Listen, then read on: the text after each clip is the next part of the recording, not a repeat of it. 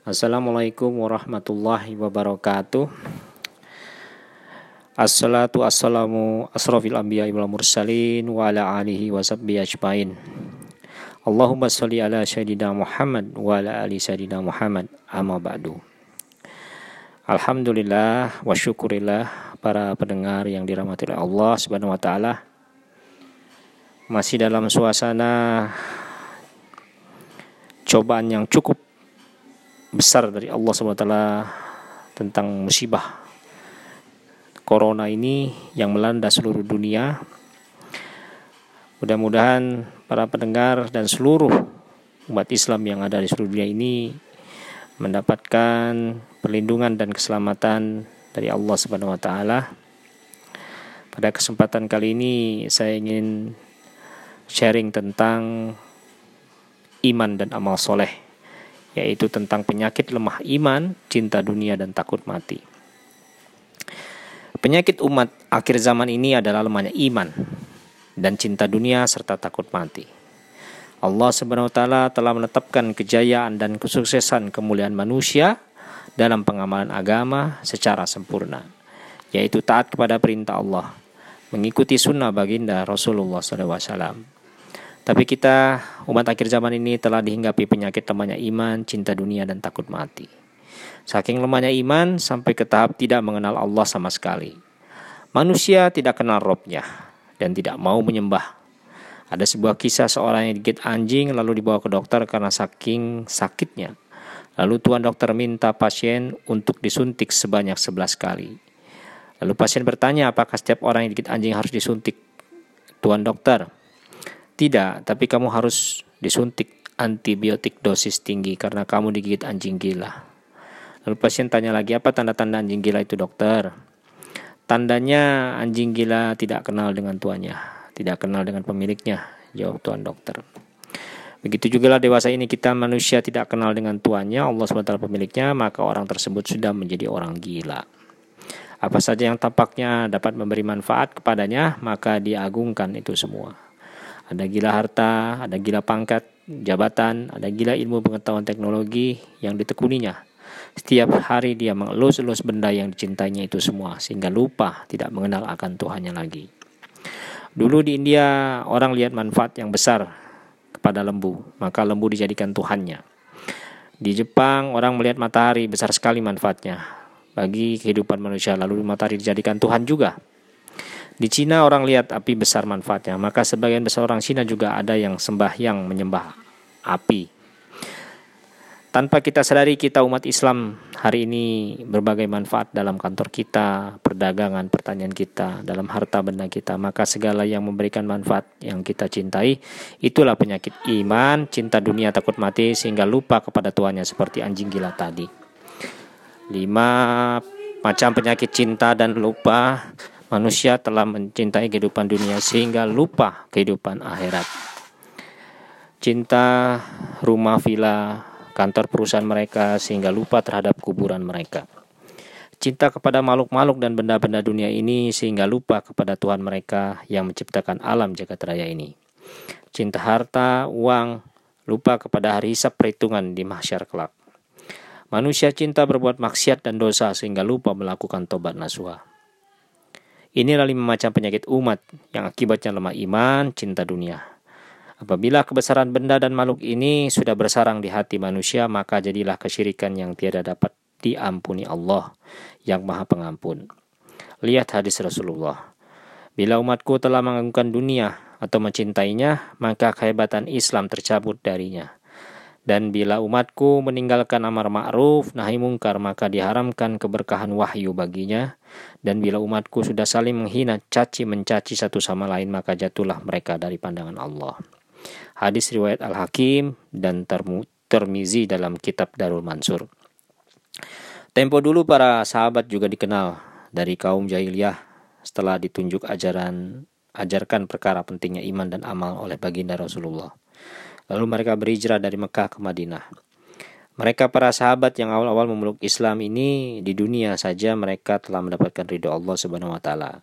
Hal ini diterangkan Allah dalam firman-Nya surat At-Taubah ayat 100 berbunyi: "Was-sabiquna awalun minal muhajirin wal ansar wallazina attaba'unahum bi ihsan radhiyallahu anhum wa radu anhu wa adallahum jannah tajri tahtihal anhari khalidina fiha abada dzalikul fawzun azima.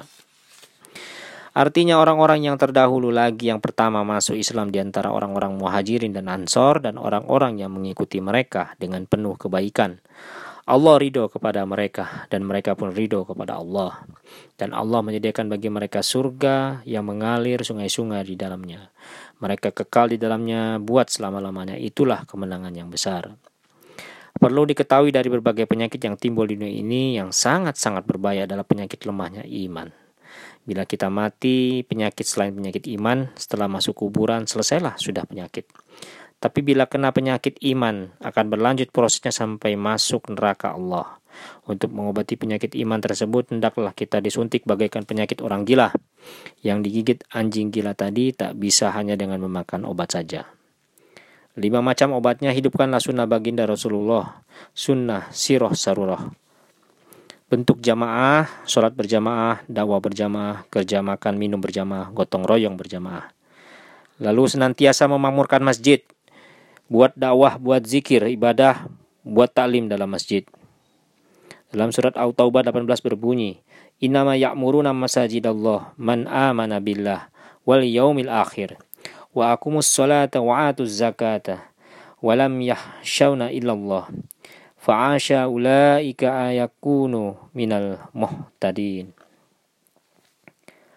Hanyalah orang-orang yang memakmurkan masjid Allah yang beriman kepada Allah di hari kemudian kiamat, serta tetap mendirikan sholat, membayarkan zakat, dan tidak takut kepada siapapun selain Allah. Maka merekalah orang-orang yang diharapkan termasuk golongan orang-orang yang mendapatkan petunjuk. Selalu membaca Al-Quran, sebab Al-Quran itu sebagai petunjuk datangnya dari Allah. Zalika akitabu la raiba fihi hudal lil muttaqin. Al-Quran tidak ada keraguan padanya, petunjuk bagi orang-orang yang bertakwa. Lalu berjuang dan berjihad di jalan Allah dalam surat Al-Ankabut ayat 69. Wallazina jahadu fina lahadu lahadiyala sulubulana. Wa innallaha hulamal muslimin. Dan orang-orang yang berjihad untuk mencari keridhaan kami Allah, pasti akan kami tunjukkan kepada mereka jalan-jalan hidayah kami. Dan sesungguhnya Allah benar-benar beserta orang-orang yang berbuat kebaikan.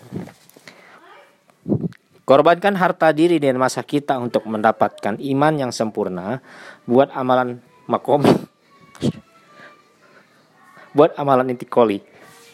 Buat amalan di masjid kita. Buat amalan dengan hijrah dari masjid jauh dari rumah kita. Karena kita ini umat Nabi Muhammad telah diperintahkan Allah untuk dakwah ke seluruh alam. Lihatlah lagi surat Ali Imran ayat 110. Kuntum khairu ummatin ukhrijat linnas ta'muruna bil ma'ruf wa fil tanha 'anil munkar wa tu'minuna billah. Kamu umat Muhammad, ada sebaik-baiknya umat yang dikeluarkan untuk manusia, menyuruh kepada yang ma'ruf, mencegah kepada yang mungkar, dan beriman kepada Allah. Setelah membaca ini barulah kita tahu 5 penyakit cinta dunia yang menyebabkan lemahnya atau habisnya iman. Barang tentu kita harus segera mengobatinya dengan 5 resep untuk obat rusaknya atau sakitnya iman, yang sangat penting dari kita, yang anggap kita penting selama ini. Jelaslah sudah dengan amalan juga yang dapat menyelesaikannya, tidak bisa dengan kajian-kajian atau teori-teori saja atau kita dengarkan sekarang ini secara online di internet. Tapi kita harus mengamalkannya. Selamat beramal menuju iman dan takwa kepada Allah demi mencapainya kesuksesan dunia dan akhirat. Dari hadis Amr bin Auf radhiyallahu anhu menceritakan bahwasannya Rasulullah SAW bersabda, sesungguhnya agama ini bermula dalam keadaan asing dan ia akan kembali menjadi asing lagi. Maka beruntunglah bagi orang-orang yang memperbaiki dan memperteguh sunnahku yang telah dirusak ditinggalkan oleh manusia. Hadis riwayat Tirmizi. Alhamdulillah, mudah-mudahan dengan membacakan tentang bagaimana lemahnya iman manusia, dan ini bisa menjadikan sebuah kekuatan bagi kita dalam saat ini untuk terus meningkatkan keimanan kita dan kita selalu mendapatkan rahmat dan selalu dijaga oleh Allah Subhanahu wa taala. Wassalamualaikum warahmatullahi wabarakatuh.